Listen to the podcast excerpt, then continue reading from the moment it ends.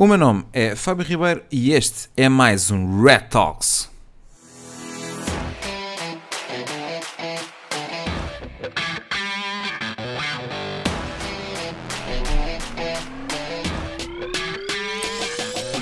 No episódio de hoje vamos desmistificar alguns dos acrónimos mais populares na cibersegurança nos dias de hoje.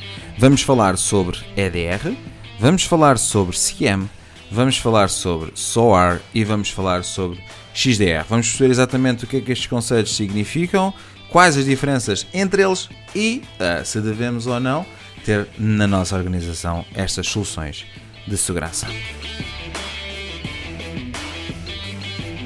Eu creio que faz todo o sentido, antes de começarmos a falar uh, em todos estes acrónimos e explicar cada um deles, falarmos um bocadinho nas primeiras soluções de cibersegurança que nos possibilitaram estar ao patamar a que nós estamos hoje. Começamos pelo motor de antivírus. Eu creio que todos já sabem como é que o motor de antivírus funciona, mas de, relembrando um bocadinho, estamos a falar aqui de uma solução tradicional de segurança que tem como objetivo uma proteção com base em conhecimento prévio. O seu principal função é correr um motor de scan contra fecheiros e aplicativos com o objetivo de fazer ou encontrar um match entre a, alguma assinatura que exista na sua base de dados. O problema que levanta neste tipo de solução de cibersegurança é que, se estivermos a falar de uma ameaça nova, única, que nunca foi analisado, o conhecimento prévio, obviamente, não nos irá aqui servir como ferramenta de detecção e o antivírus não irá detectar essa ameaça. Para dar resposta a essa lacuna do antivírus, existe então o Next Generation Antivirus, ou antivírus de última geração. O antivírus de última geração conta com todas as funcionalidades do antivírus, mas tem ainda outras ferramentas para que seja possível identificar Agora, ameaças não com, totalmente com base no conhecimento prévio, com base em assinaturas, mas também com análise comportamental. Ou seja, a partir deste momento, o que vai ditar se eu estou perante uma ameaça ou não é, por exemplo, o comportamento da mesma. Se eu tiver uma determinada ameaça que começa a escrever chaves no e que começa a apagar fecheiros, provavelmente eu estou perante uma ameaça e uma solução de Next Generation Antivirus é capaz de me bloquear esse tipo de comportamento. Agora. Quando nós tipicamente vamos uh, ao mercado e começamos a ver então todos os antivírus são classificados como antivírus de última geração. Uma das grandes perguntas é: primeiro, se um antivírus de última geração consegue ou não consegue proteger contra as ameaças mais avançadas, contra zero days, contra ransomwares, etc. E a resposta é que, em teoria, sim, porque este, eh, esta solução de segurança foi desenhada exatamente para uma proteção que não dependa 100% com base em conhecimento prévio. Se eu vou conseguir proteger contra um ransomware, sim, se eu consigo detectar o comportamento de um ransomware, ou seja, a forma como ele atua, eu sou capaz de detectar que se trata de uma ameaça. Ou seja, se eu verificar que eu tenho um determinado portable application que está a executar um processo de encriptação, esse processo de encriptação é detectado pelo meu antivírus de última geração como um processo malicioso, é-me bloqueada a ameaça, é-me identificada e eliminada. Portanto, sim, um antivírus de última geração consegue proteger as ameaças mais avançadas. Agora, nós até este momento estamos sempre a falar num formato reativo, ou seja, a, a, a, ameaça tem que executar, tem que ter um determinado comportamento e depois, com base nesse comportamento, o mesmo é classificado e chega-se à conclusão que se, se trata de uma ameaça ou não.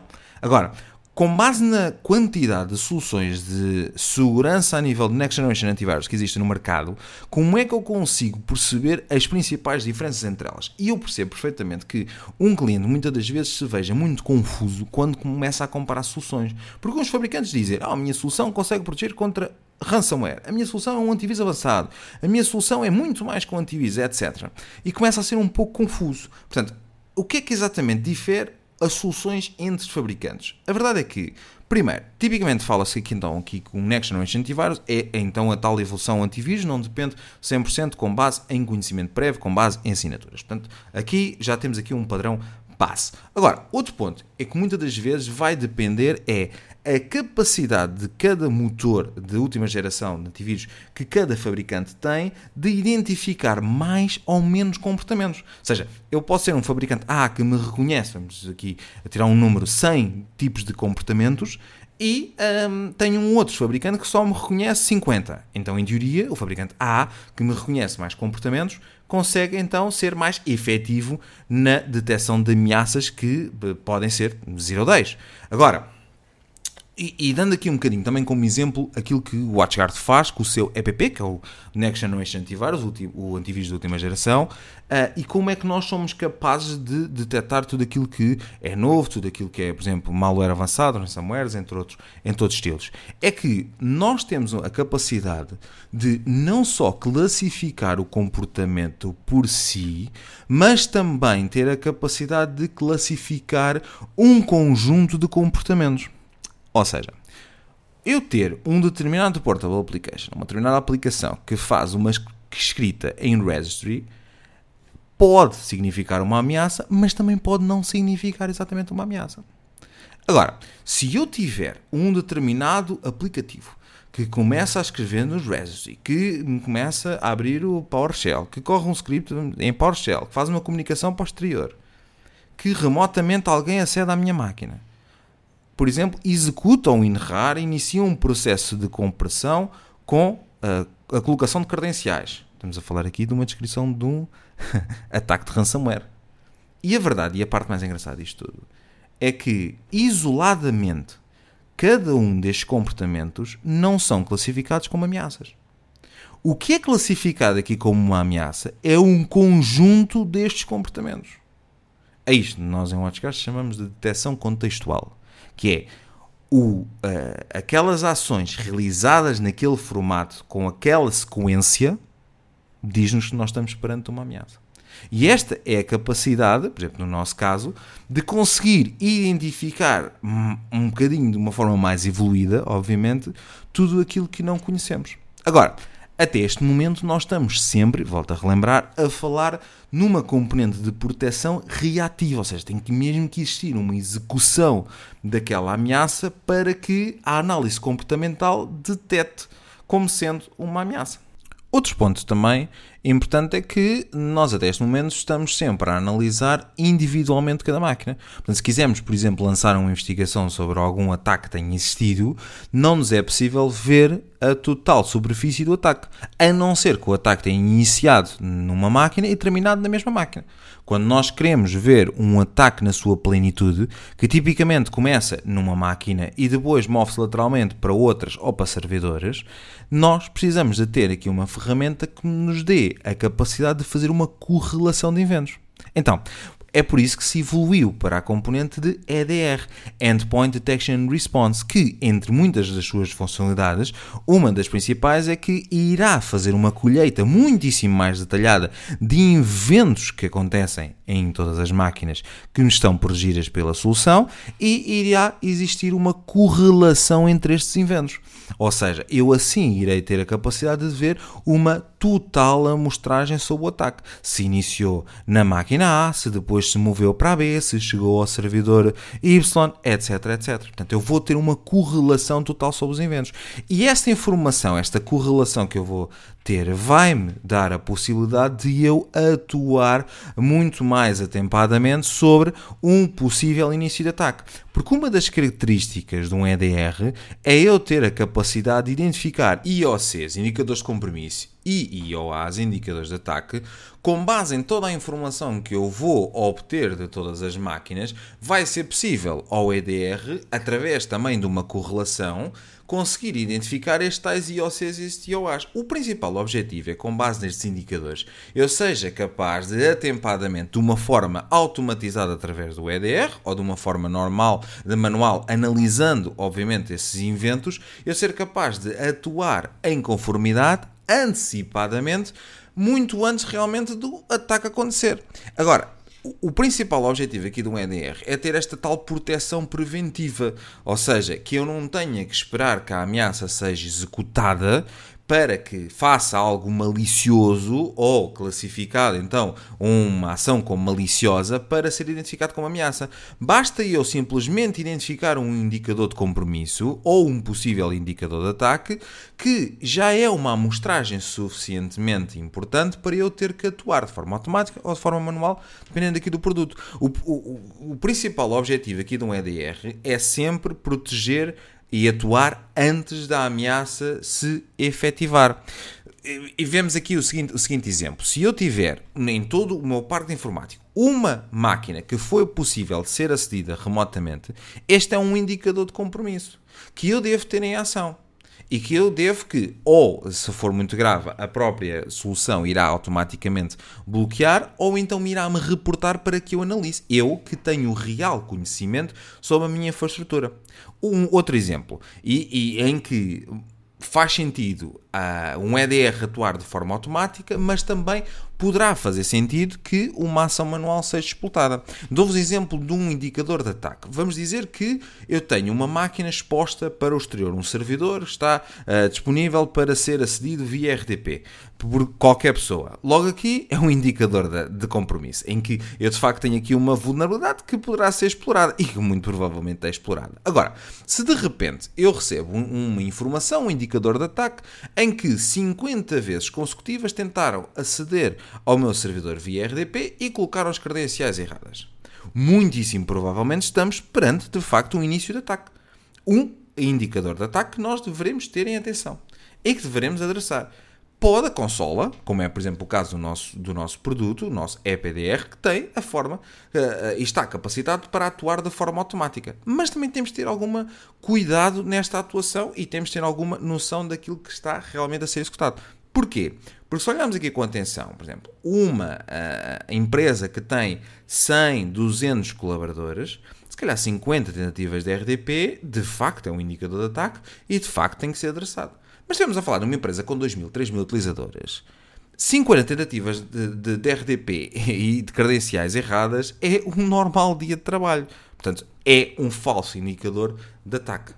Okay? Agora, Olhando também aqui um bocadinho uh, para aquilo que é uh, um EDR típico de mercado, aquilo que também uh, nós oferecemos.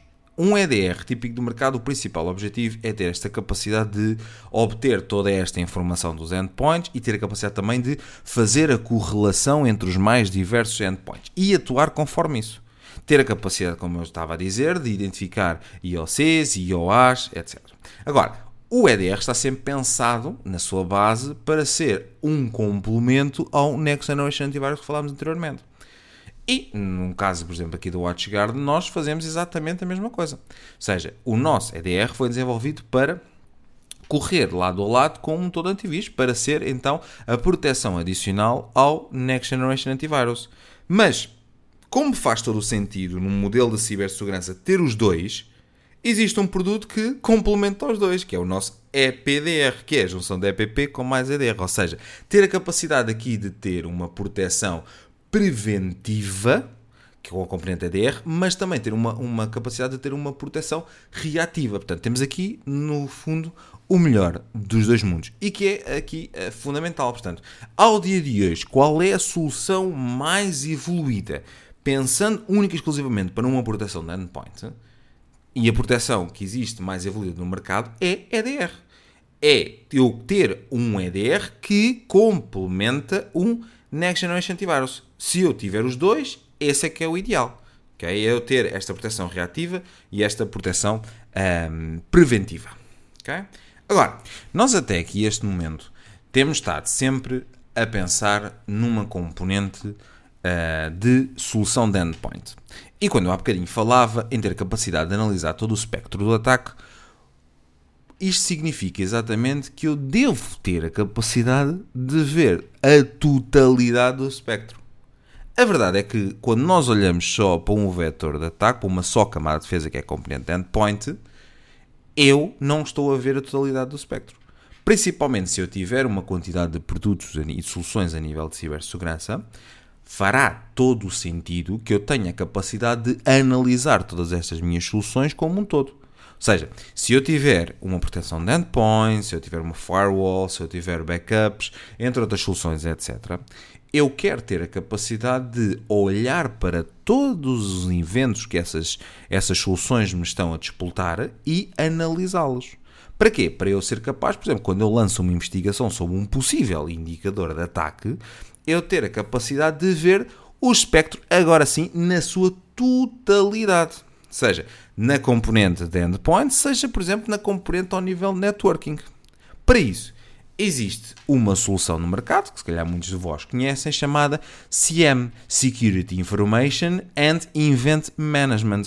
No fundo, é termos aqui um contentor de logs que é pegar em todos os equipamentos de segurança que nós temos dentro da nossa infraestrutura e dizer, a partir de agora, estes equipamentos de segurança vão enviar todas as suas informações, todos os eventos que estão a gerar e enviar para este data uh, lake, para esta, este oceano de logs, onde eu os vou armazenar, que é então neste meu CM. Agora, a partir do momento em que eu tenho e devo ter, obviamente, aqui um CM, eu tenho a capacidade de analisar toda a minha infraestrutura a nível de eventos. O que significa que se eu necessitar de avançar com uma investigação sobre algum indicador, sobre alguma coisa que eu estou até uh, uh, desconfiado, eu sou capaz de ver na sua totalidade dentro do, do, do meu parque completo. Ou seja, eu não só vou ver na componente endpoint, mas vou ver na componente networking, etc. Porque eu posso ter, por exemplo, um IOC que se despoltou ao nível de network que nem ainda sequer chegou ao posto. Ou seja, se eu tiver uma tentativa de explorar uma determinada porta e quem detectou esse invento dessa exploração foi, por exemplo, a firewall, quando eu estou a fazer uma identificação de um possível indicador de ataque, faz-me todo o sentido que eu consiga ter uma colheita de toda a informação de todas as minhas soluções de segurança, em que eu não tenha que só analisar uh, uh, unicamente, por exemplo, a firewall e analisar depois uh, isoladamente, se calhar, os postos faz-me sentido é ter tudo isto uh, num, num só sítio. Por isso, obviamente, é que faz todo o sentido termos um CM. Agora, o CM, apesar de ser extremamente interessante e fundamental nas organizações, tem algumas desvantagens que, que o CM é um produto complexo e que é altamente time consuming. O que é que isto significa? Os clientes têm que dispor de tempo para poder lançar as suas próprias investigações e as suas próprias pesquisas. Porque, no fundo, a informação reside lá, mas cabe a quem vai gerir esta solução a capacidade de encontrar essa informação.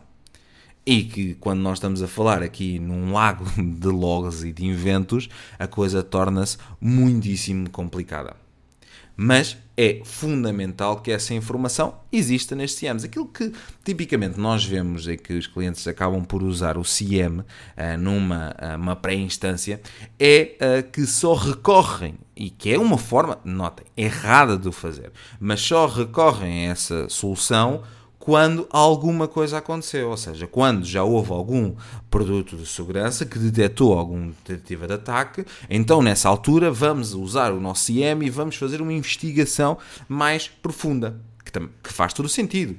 Mas eu devo usar um CM de uma forma mais uh, preventiva, para que me despulte alertas e eventos já correlacionados em que eu não tenha que estar eu constantemente à procura. Mas, claro, isto, isto, estamos a falar, obviamente, aqui de uma, de uma ação um bocadinho mais complexa. Então, outro ponto também fundamental é que a dada altura nós temos um CM, temos um contentor de logs onde tem toda a nossa informação, mas a ação sobre tudo aquilo que nós vamos encontrando é uma ação manual. Ou seja, eu sou capaz de identificar, no, neste caso no CM, eu sou capaz de identificar um possível ataque, identificá-lo, mas a remediação desse mesmo ataque necessita que eu a execute manualmente.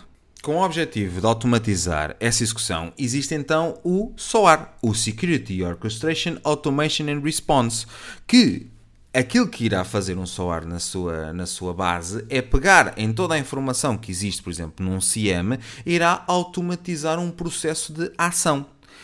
Faz todo o sentido, por exemplo, clientes terem SOAR quando têm um ambiente assente em multivendor, multifabricante. Ou seja, se eu tenho um, uma firewall de um determinado fabricante, se eu tenho um endpoint daquele outro fabricante, eu vou pegar nestes fabricantes distintos eles, todos estes produtos vão me dar e reportar inventos e com base nos inventos que eu vou obtendo, tanto de um produto como de outro, eu vou atuando nos mais diversos produtos, ou seja, em todos os produtos. Eu não vou atuar só no produto que me está a reportar um invento.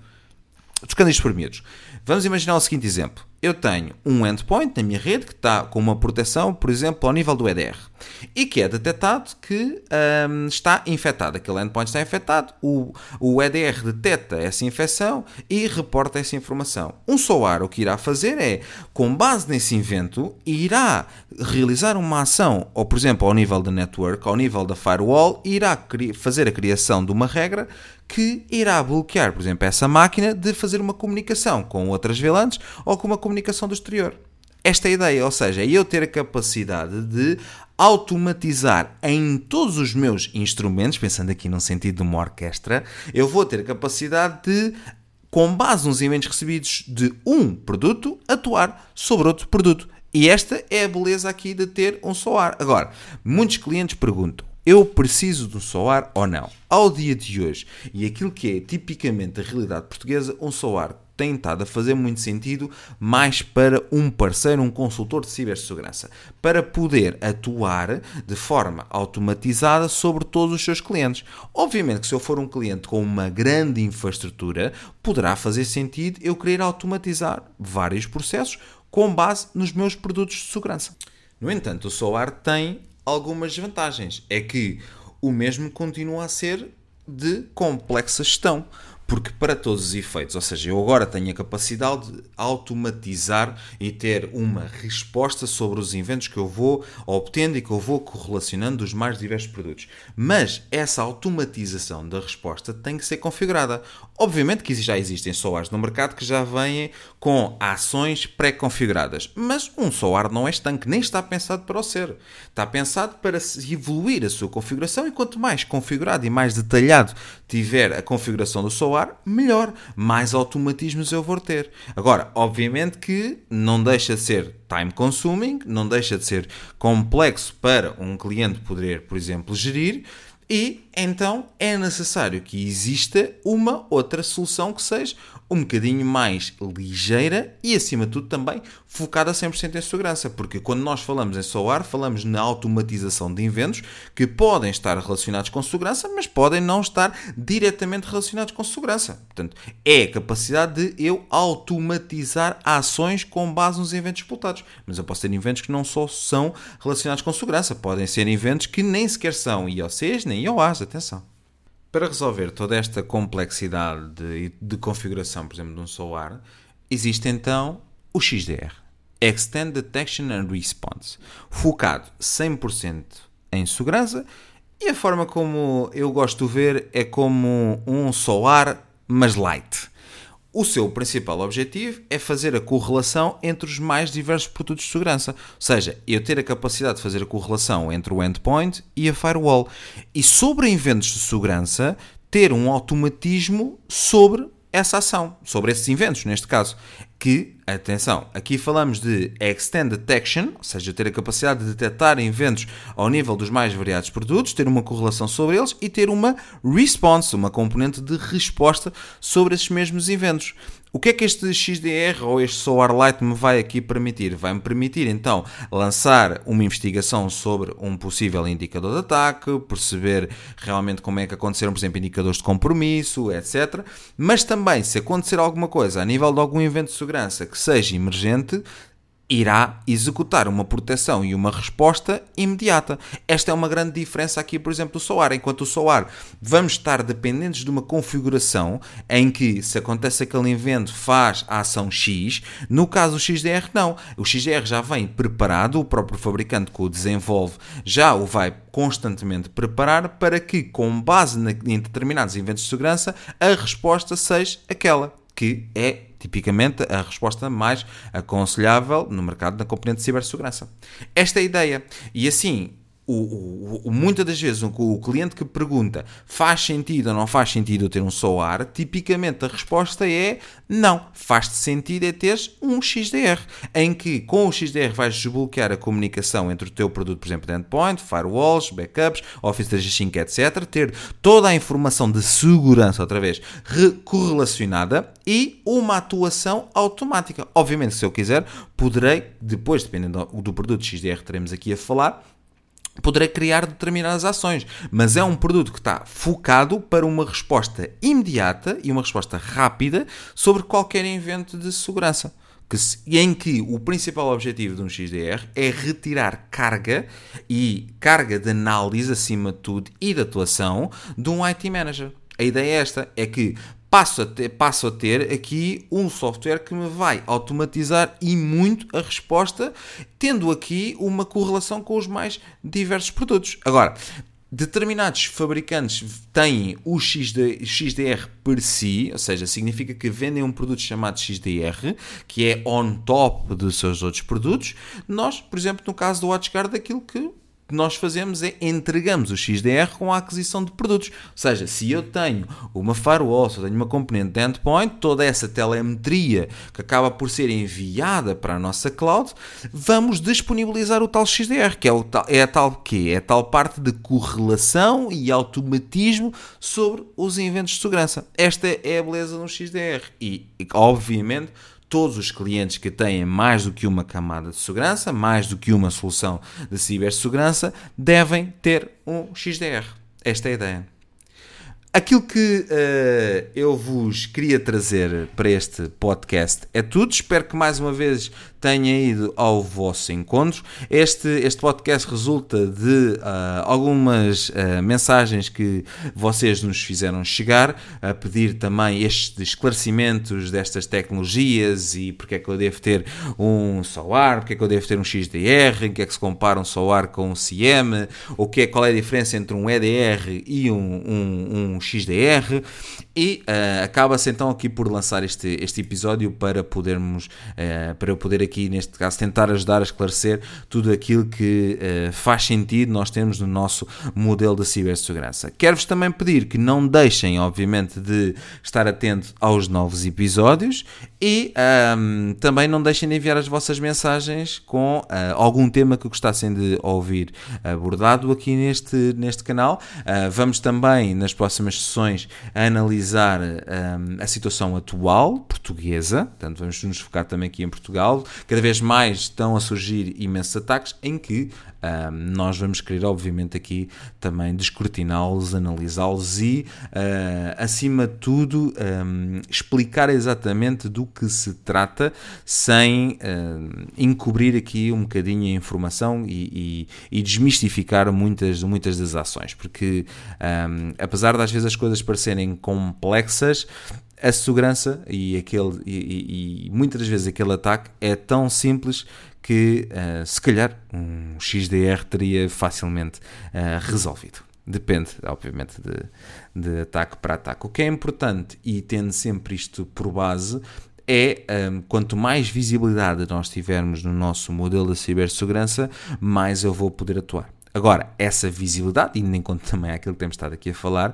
essa visibilidade é importante que também exista um automatismo.